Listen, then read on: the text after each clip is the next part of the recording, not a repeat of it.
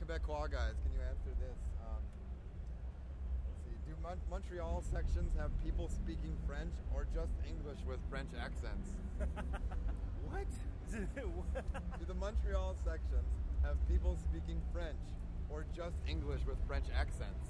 it makes no sense. What what the hell are Montreal sections? I guess uh, districts. I guess. Oh, like the sub, like, like the neighborhoods. I guess.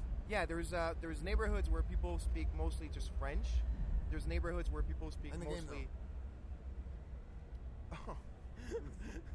no, because lately, no, 'cause lately I've, I've been getting a lot of questions about like the languages at work. Like, do we Oh, always yeah. speak Yeah. English or French? That's why I thought it was something like that. Actually, when you go to Montreal, uh, some of the written stuff will be in French.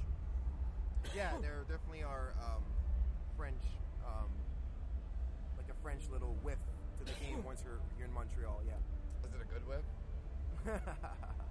it's a delicious whiff.